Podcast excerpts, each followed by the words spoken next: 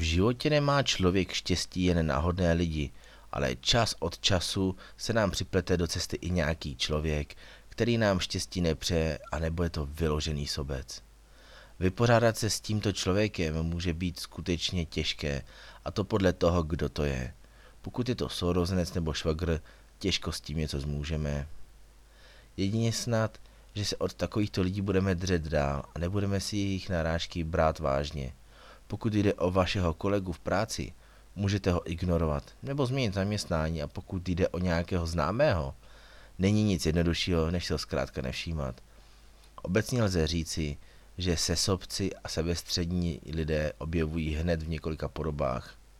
My jsme pro vás však připravili přehled některých nejzákladnějších typů sobců i to, jak je odhalit a vypořádat se s nimi. První typ. Dokonalost sama. Jedná se o typ člověka, kterému se také říká narcista.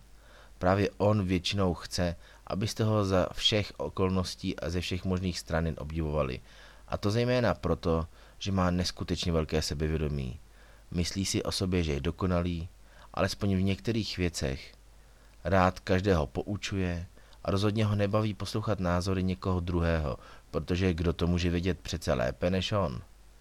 Narcistu dobře také poznáte podle toho, že vás zmanipuluje, abyste dělali přesně to, co on chce a z čeho má on prospěch.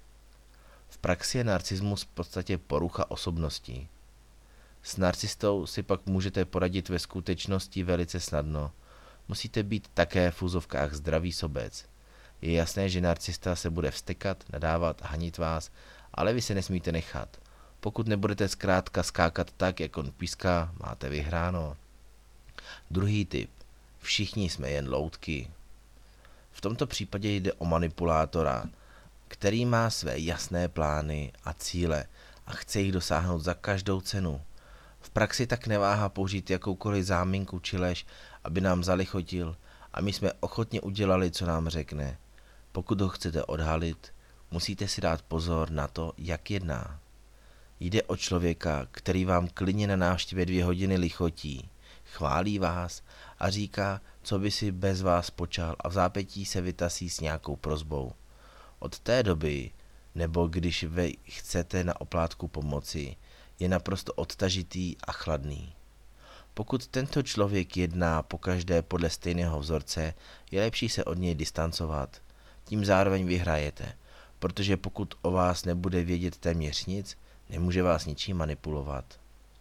Za třetí, svatý mučedník. Mučedník chce ve vás vzbudit pocit své důležitosti, kterou zastírá falešnou pokorou. Pokaždé, když něco udělá, dělá to do roztrhání těla pro druhé. Zároveň je také přesvědčen, že všechen úspěch ostatních je vlastně jeho zásluha a proto mu všichni musí být vděční. Není neobvyklé, že chtějí sice být příčinou úspěchu druhých, ale v případě, že se schyluje k neúspěchu, začnou rychle couvat. V tomto případě se nesmíte za žádnou cenu nechat zlákat jejich sebelítostí či sebechválou. Musíte si uvědomit, že dokonalost jako taková prakticky neexistuje a proto je nejlepší od takovýchto lidí raději žádnou pomoc nechtít. V životě by vám to milionkrát vyčetli. Buď to, to prostě zvládnete bez nich, anebo to jednoduše nemusíte mít. A poslední typ, kontrolor. Jistě jste se také v životě setkali s člověkem typu kontrolor, který vám chce dokázat, že vše umí lépe a má vždy navrh. Když mějete nádobí 4 hodiny a uklízíte celou kuchyň, přijde kontrolor a upozorní vás na jeden drobek na stole s tím, že jste svou práci neodvedli dobře.